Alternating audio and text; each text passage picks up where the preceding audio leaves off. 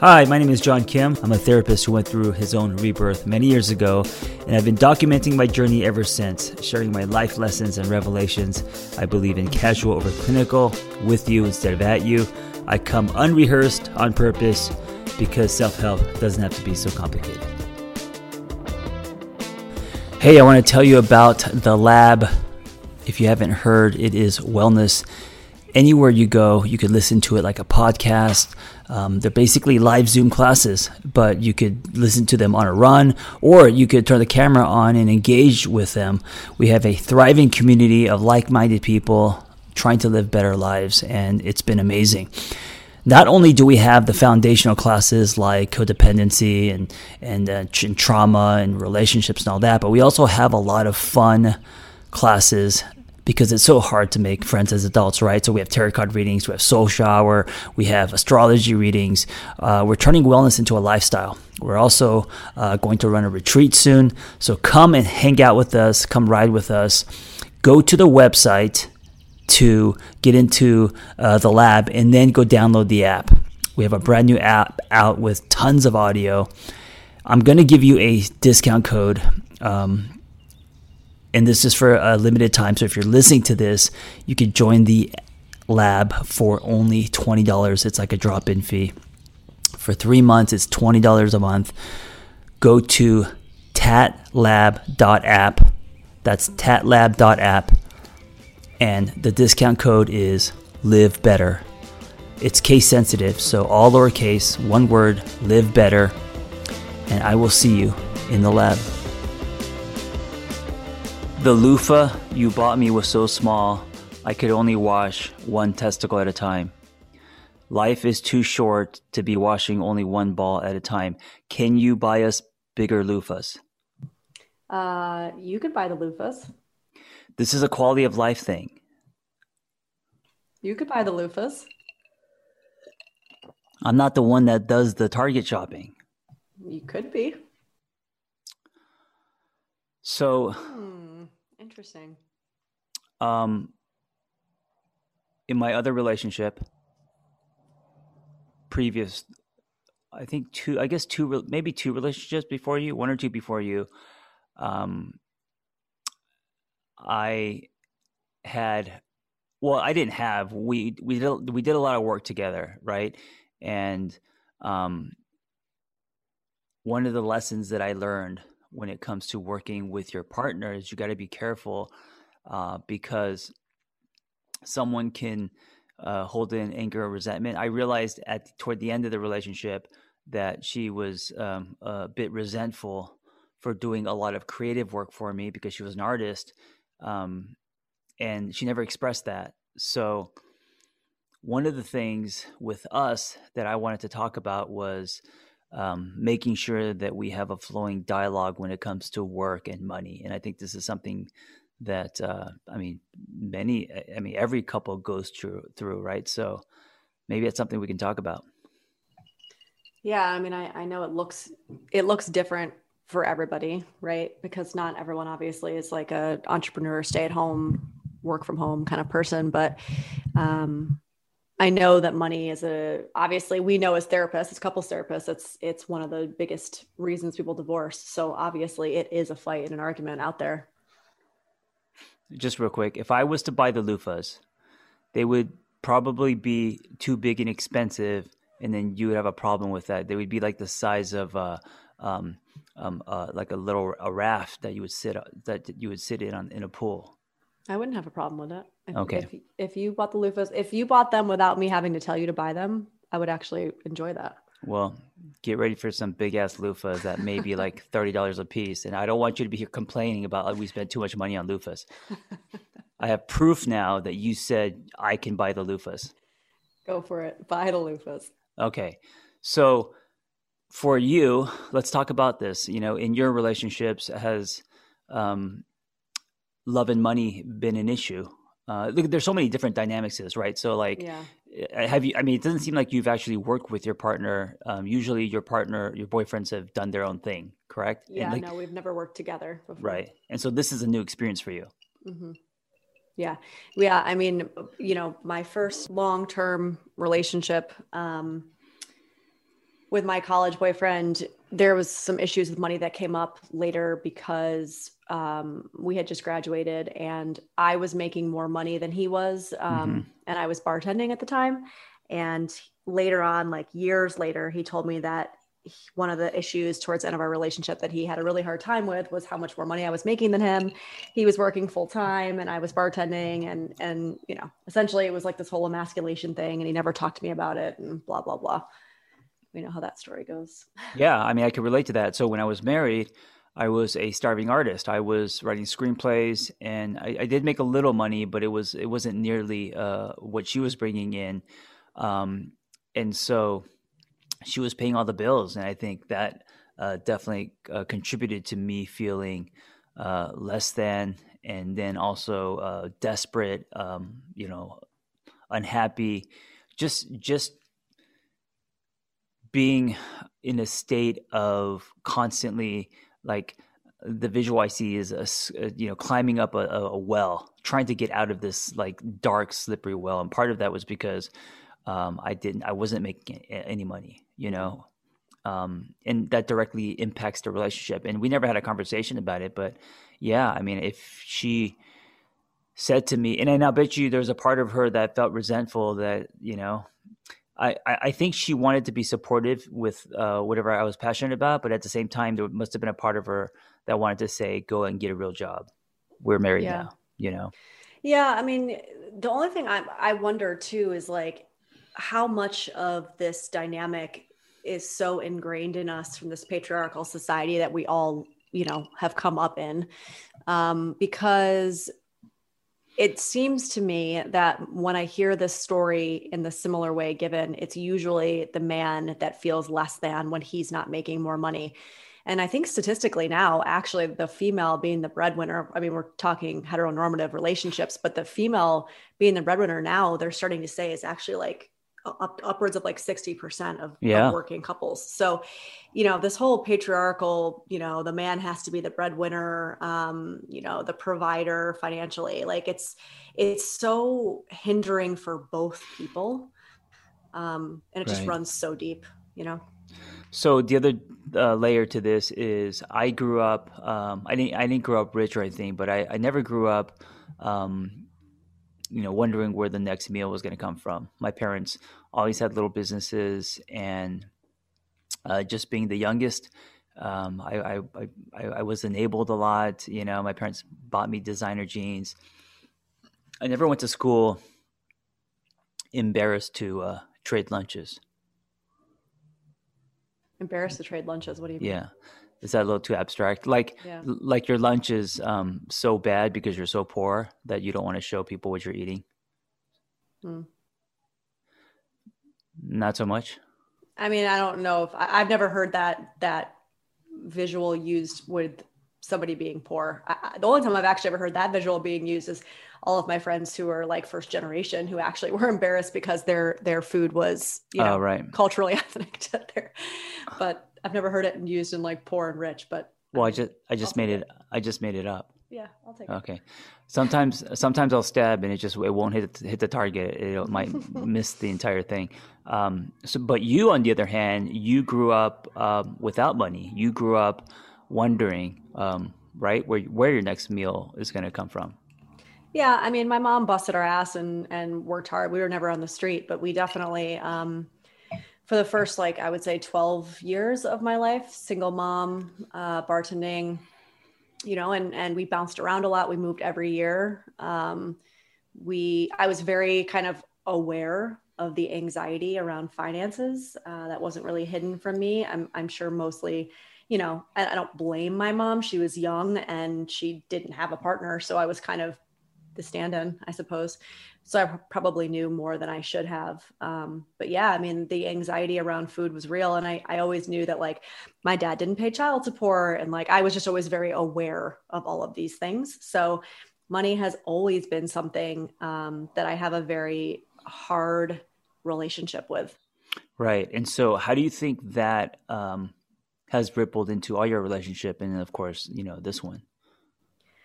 Well, I think that, you know, I, I can see the direct result of it in my relationships where I've always been um, I've always been very uh, adamant that I will pay 50%. mm hmm um, you know, we will split everything equally. Uh, you do not take care of me. You do not pay for things for me. Um, I'm very uncomfortable when people buy me things. You know, like Christmas gifts and stuff are one thing, but even if, if it starts to get a little extravagant, that still makes me uncomfortable. Um, right. You know, my ex fiance actually, when I had decided that I really wanted to start I guess pivoting and I was very interested in kind of getting into wellness and I decided I wanted to go for my yoga teacher training. I couldn't afford it at the time. He made more mm-hmm. money than me, which is funny because by the end of the relationship that flipped, but he offered to pay. It was like $1200 or something and he offered to pay for it. And I was so uncomfortable with that and um, I said yes because I couldn't do it any other way. And then I actually, over the next like two years, secretly paid more than my share of our bills until I had paid him back. And I never even told him that I did that. It was just more because I couldn't internally sit with knowing that he paid for that. Oh, wow. Yeah. That's really interesting. So he doesn't even know until this day that you gave him an extra 1200 No, no. Because I kind of like sprinkled it in over the next couple of years and it was just like something i just wanted to do and i didn't want him to have paid for it for me there was something about that that like took away the meaning or something mm-hmm. um but yeah i mean I, I, never told him so is that one thing that you are working toward um allowing um people that love and care about you to buy things for you and also not putting the pressure on yourself to pay for half of everything? Well, I, I mean, I had to, right? Because having a baby actually forced me um, into not being able to work for a certain amount of time. And so you're the first person in my life that I've ever um, begrudgingly had to allow uh, to financially take care of me. And it's been, I spent a lot of time with my therapist because I, I kept my therapist all the way through pregnancy. Um, a lot of my therapy was actually around at least in the end was uh, a lot of the anxiety that was coming up around that. So it's not easy for me. It's still hard for me that you still pay for the majority of our bills right now. And um, i'm still doing some work around it. I have a career coach actually now that i'm working with. And one of the things that she talked about or we kind of got to together was this idea that for me financial freedom is mm, how do I say this? Like somebody paying for me take in my mind, somebody paying for me takes away my freedom. I feel like it takes away my freedom. Right. Well, you feel like if someone pays for you, then you owe them something. Like like if you if you didn't allow if you allowed yourself to take the the gift, whatever that is, a payment or whatever, um, without attaching anything to it, you would have freedom. But you personally attach something to it, and that's why you feel trapped or well, I attach you, worth, right? Like there's so much worth that right. I attach to money. And so it's like a direct correlation to my self-worth. So if I allow you to pay for something, then it's a it's it feels to me like I'm less than. Yeah, and one of the things I think most people don't know about us except our close friends is that we're not married right. you, know um, but i actually approach our relationship like a marriage. I don't approach this like we're dating. I don't approach this like well you have your bills i have my i just i you know and it maybe part of it is just being korean like everything goes in a pot and and um like how can we make our lives better? Like how can we pay for things? Now i don't i don't really see it as you and i when it comes to finances. Well and it's i think you're right. I, maybe there's some cultural stuff in that you know which is interesting because um, I still look at it as like you contribute, I contribute. I don't know that I'm ever going to be that kind of person, married or otherwise, that's going to be like, your money's my money, my money is your money. Um, you know, to me, it's like we have a pot of money, but then we both actually do have money. And I, I, there's something really important to me about the feeling of financially contributing. And I, I feel like I can do a lot of work around it and I can peel back the onion and I can get into the background. But I do think that that part is always going to be there. And so, you know, as we're recording this, I mean, that's part of my struggle right now is trying to figure out how I can get myself back to a place of feeling good about the amount that I'm contributing financially. To which, by the way, you have reminded me over and over again, as have a lot of other people and friends, that uh, incubating, growing a human giving birth to a human and taking care of a tiny human is a lot of contribution. Uh, and yeah, for some reason, that's a really hard thing for me to to swallow and compare. I don't know. What do you think it's going to take for you to um, not feel this way anymore or not put the pressure on yourself? Financially contributing more, honestly. There's no there's no other other way to do it other than just to do it. I don't know if there is. I don't know that I've figured it out yet. I mean, I think that I can, you know, this is the thing that I I work with a lot of clients on, right? It's like whether it's money or anything. Part of us, part of the understanding, the work that we do to understand this stuff, where it comes from, all the intricacies, is not so that we can completely change it or alter it. You know, there's peace that comes from a sense of understanding, um, and also some of this stuff is always going to be there so we can challenge ourselves and it might look different now than it did then. You know, I would never do now with you what I did with my ex. Like I would never take something from you and then like secretly pay you back. Like that's nothing I would ever do.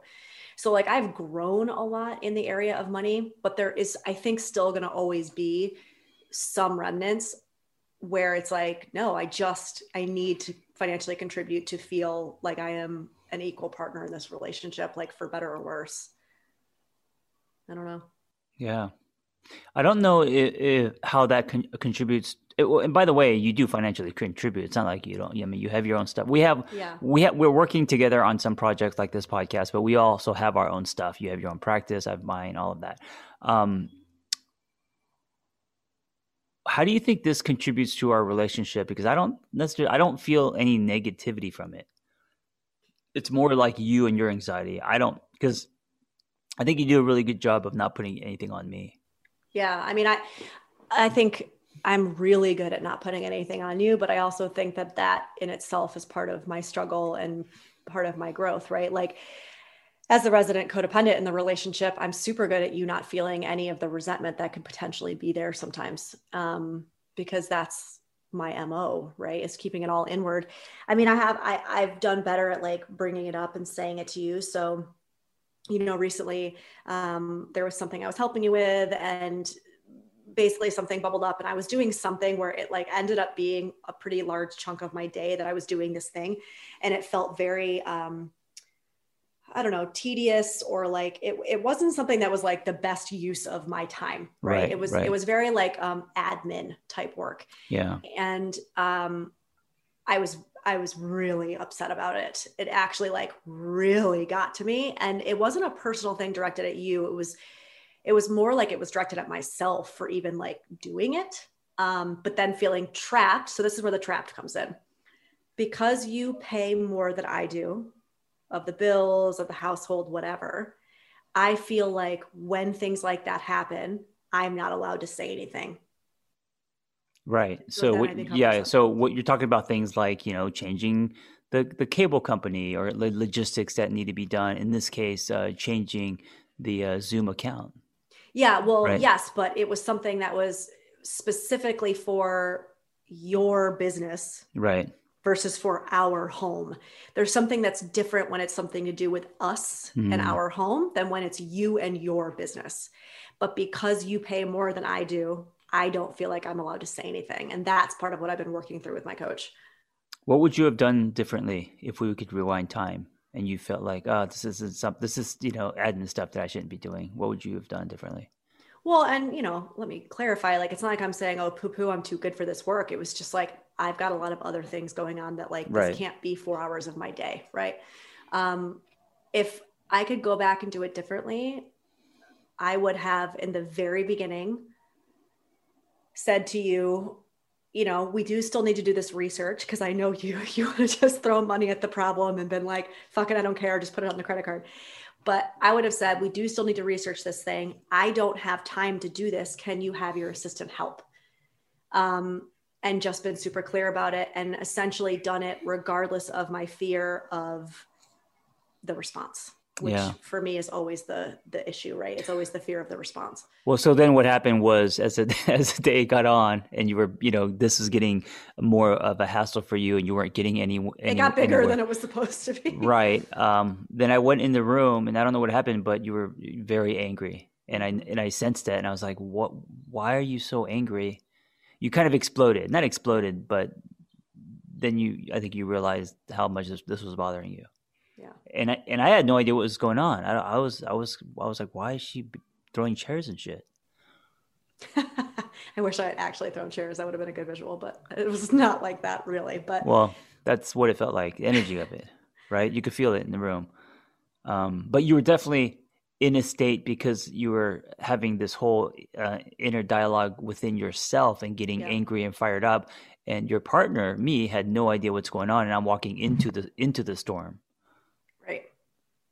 and then and then you tell me what's going on and now i realize oh that's what's going on so now next time um, you're caught up in doing something that is uh, you know just admin stuff or whatever and, and it, ends, up, ends up taking a lot of your day um, and if I notice that, I, I, have to offer like, hey, let's don't do that. Let me take care of it, or I'll have someone else take care of it, and and you know, so you don't get angry. Yeah, I mean, I think it's.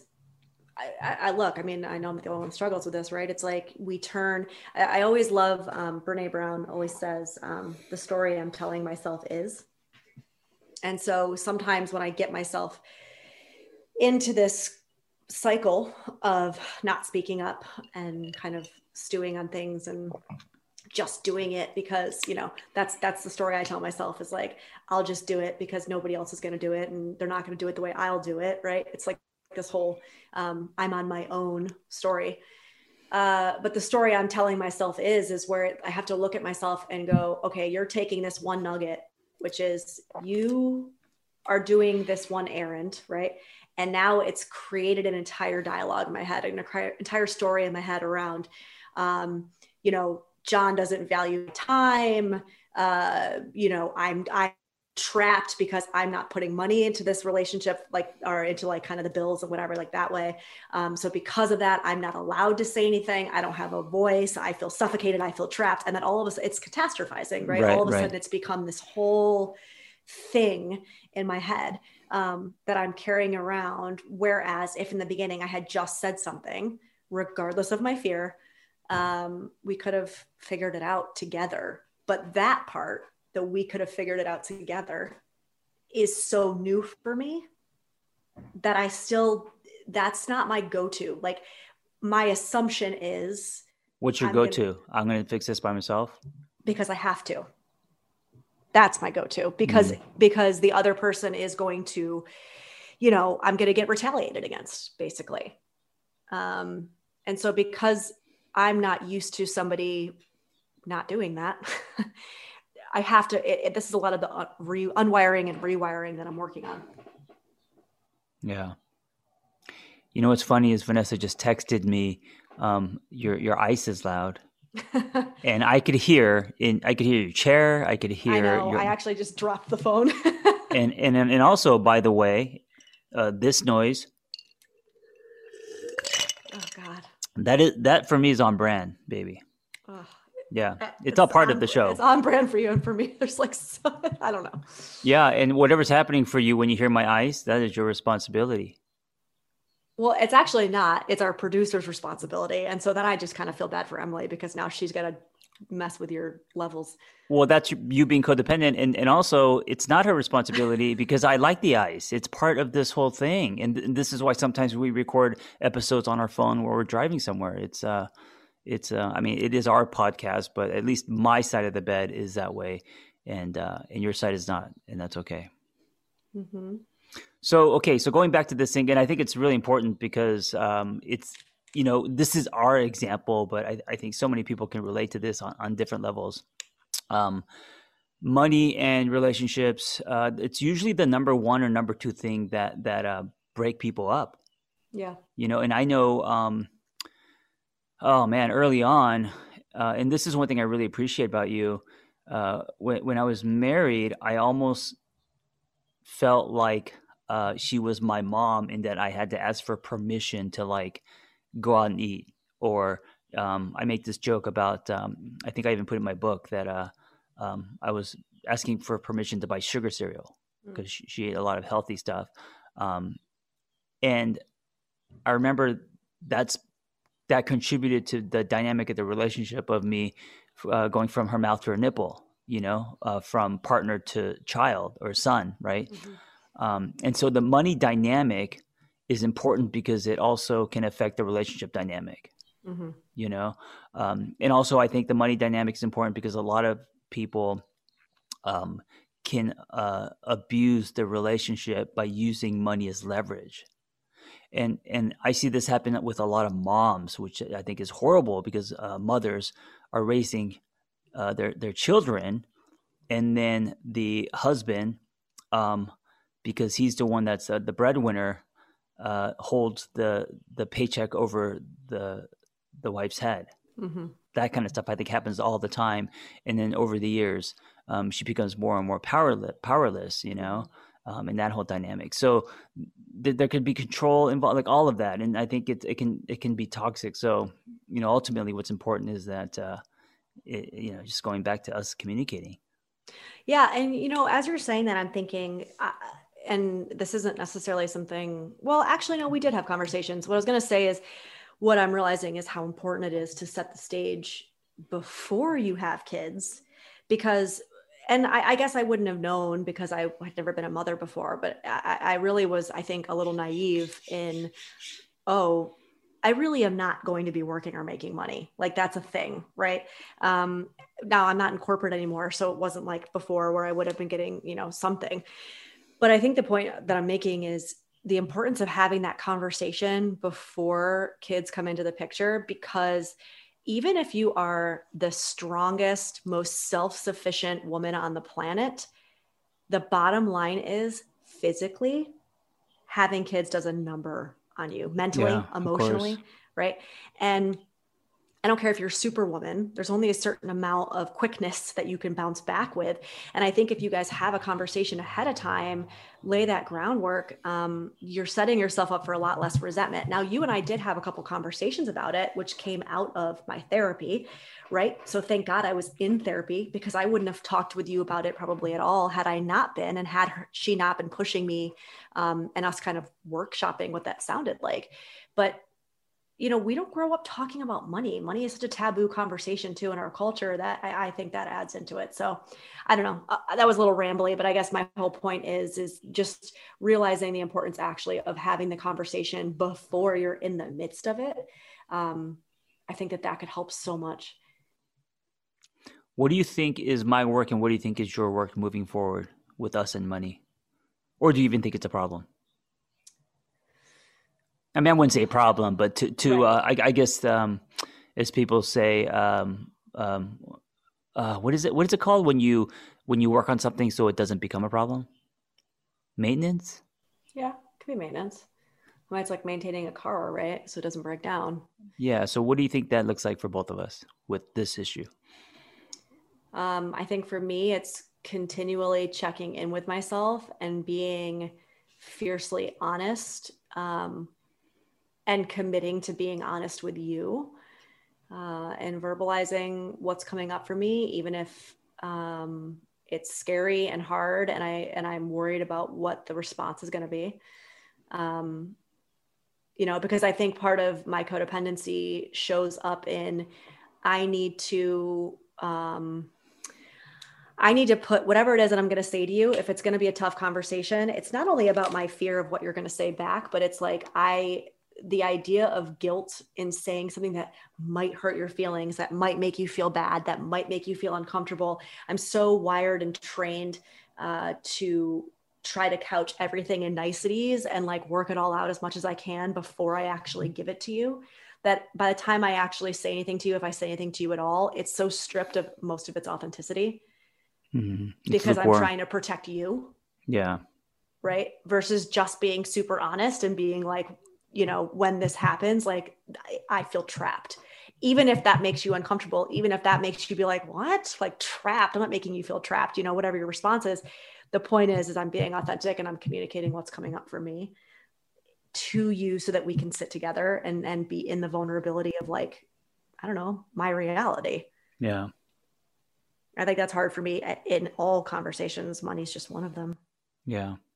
What do you think um, is mine? Or what would you want from me?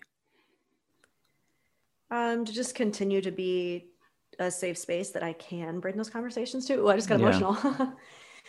yeah, of course. I mean, that's. I think that's. um and you know, I fall fall short a lot, but uh, if I'm aware of it, I always want want to pr- provide that for you. You know, I think that's important. Um, also, being a father now, um, I think it's important to provide that space for not only you but for also for Logan. Yeah. I like that um, you're not critical with me with money. Um, like usually big things we we do you know have discussions about like for example if we're going to buy a new car or something big but you know the little things like me going out and getting um, um, whatever a meal a pair of shoes you know things that i, I, I have never heard you um, say that's a waste of money or you spent too much or you know if i'm buying let's say i buy some parts for my motorcycle stuff like that um, and i don't know if if that would change if you f- felt like you contributed more or if that's just how you are mm. yeah i mean you know you know how i am like i i'll walk around literally this is an example uh, with sneakers that are actually falling apart before I spend, you know, God forbid well, I spend two hundred dollars on a pair of sneakers. You have to buy them for me. well, well, this is why our this is why our loofahs are so tiny. You got you got the forty nine cent you got the forty nine no, cent loofah. This is all they had. Where I let's be no no no no. Let's be honest. You got you got the true. you got the forty nine cent loofah. There, there's no way those loofahs are more than a dollar. They're the size of a, a quarter. I just happened to be. Listen, I knew we no. needed loofahs. I happened to be at World Market. That's all they had, so I grabbed them. That's it. I swear well, to God, there was no more thinking. Put it. I I would have I would have bought the overpriced loofahs where you would have been like John. You just spent fifteen dollars on a fucking loofah. you buy the forty nine dollars. So you know we do have a difference there, yeah. but um, what I appreciate is in other relationships where there was a difference, I got scolded if I bought something like you know, I don't know, um, a thousand dollar thing that I put on my motorcycle or a pair of shoes that were a couple hundred dollars. Um, but I feel like with you, uh, you don't say much to me on what I spend. Um, I mean, so, I would if it was if I felt it was something ridiculous. Well, yeah, if I came home in a Bentley, you would say. yeah, I mean, something. like I think now, especially now that we have a kid, like if you if you dropped like a couple grand on something without and you know what i think it is? I think the reason why i don't say anything is because you've never done anything like that without us having a conversation first. And i'm not saying a conversation like you're asking my permission because you don't need to and it's not about that but like we don't have the kind of relationship where you just like come home with a thousand dollar thing on your motorcycle. Like we talk about everything. So i would know that you were going to spend a thousand dollars on your motorcycle. You know what i mean? Yeah. Which feels different. Like there's that feels like not that I do have anything to say about it, but it feels like there's room for me to say something should I want to say something about it versus like you sneaking. Then it feels like sneaky if you just like come home and you've magically spent a thousand dollars. So I just realized what I need to work on, and maybe we can end with this since you uh, told me what you want need to work on. As you're saying this, I'm feeling that one day I may come home with new shocks or something that costs three grand and might not have told you. And I think I'd be defensive because I'd feel like, you know, most of my life I had to ask for permission to buy things like sugar cereal. And after that, I promised myself that I'm not going to ask for permission. As long as I make my own money, I can buy whatever the fuck I want. And so that, and that I'm not saying that that's right, but I would be very, um, I would probably feel myself being defensive because you're, you're, um, coming into a territory where I where it was triggering. You know what I'm saying? Where I felt like, um, okay, here's someone you know telling me I can't buy sugar cereal again, mm-hmm. or I can't go to In and Out, or I can't you know I eat out way too much, and so that's something that I think I have to look at and not panic or get defensive. If you're like John, those shoes are eight hundred dollars. Well, right. And I think what's interesting is that what I just said, I looked at it as such a positive thing and from what I just said, you just went, oh boy, that's like a triggering place for me. Like I just said, I like the fact that you seem honest about things because it gives space for conversation, should conversation feel warranted. You not opening it up to conversation to me feels sneaky. Well, no, I'm scared that one day I won't ask you. No, but you don't ask me. That's what I'm saying. You've never asked me nor do I want you to ask me. I don't ever want it to be that you're asking me permission. What I'm saying is that we talk about it just because by nature of our relationship, we talk about everything. And so in conversation, it just always feels like there is space for us to talk about it. Should I feel like we need to talk about it? But if that were taken away and you just all of a sudden came home with something, first of all, that would feel very different than the use. So I would raise an eyebrow, but it would feel sneaky. So I wonder too, does the sneakiness contribute to the mothering? Yeah, I don't know. Do you know. know what I'm saying? Like, does Yeah. this? I I don't know. I, I don't know. That just. I, I, I, I wouldn't come home with a brand new car. I wouldn't. know, I, wouldn't know. come You home. would do that. Yeah, or I wouldn't come home with a, a set of keys uh, that uh, that you know that that that uh, uh, that opens a, uh, the door of a brand new house, right? Um, we're talking about just personal things, and so when I when I think about my motorcycle, I think that's a personal thing, even though it's technically a vehicle. You don't. That's not your thing. It's my toy. Mhm. Um, but anything where it's like a car or something we share or any kind of big ticket item, um, of course, there's conversation because I, I wouldn't be able to hide it. Well, I hope that's not the reason why there's conversation. well, because it, it, it, it it affects involves um, all of both of us. yeah. Yeah. All right. Well, guys, thank you for listening. If you enjoyed uh, this conversation or if it was helpful for you, um, this is a big topic money and love. Um, yeah, share it with a friend or um, let us know what you think. Yeah. Like, rate, write a review, subscribe, all the things. Be well. Listen, if you are great at helping other people and you have a passion for that and you want to find personal freedom and level up the skills you already have, it's time to become a life coach. Journey coaching. When I became a coach, there was nothing like this out there. And so I developed this coaching training program alongside Noel Cordeau, Journey Coaching. That's J R N I and it is amazing. It's 100% live. It's everything that I wish I had when I was starting out. Meaningful, evidence based education, real people, real community, lifetime support, and business development. ICF certified. Just go to theangrytherapist.com, my website, and click on Become a Coach and explore the Journey Coaching Intensive.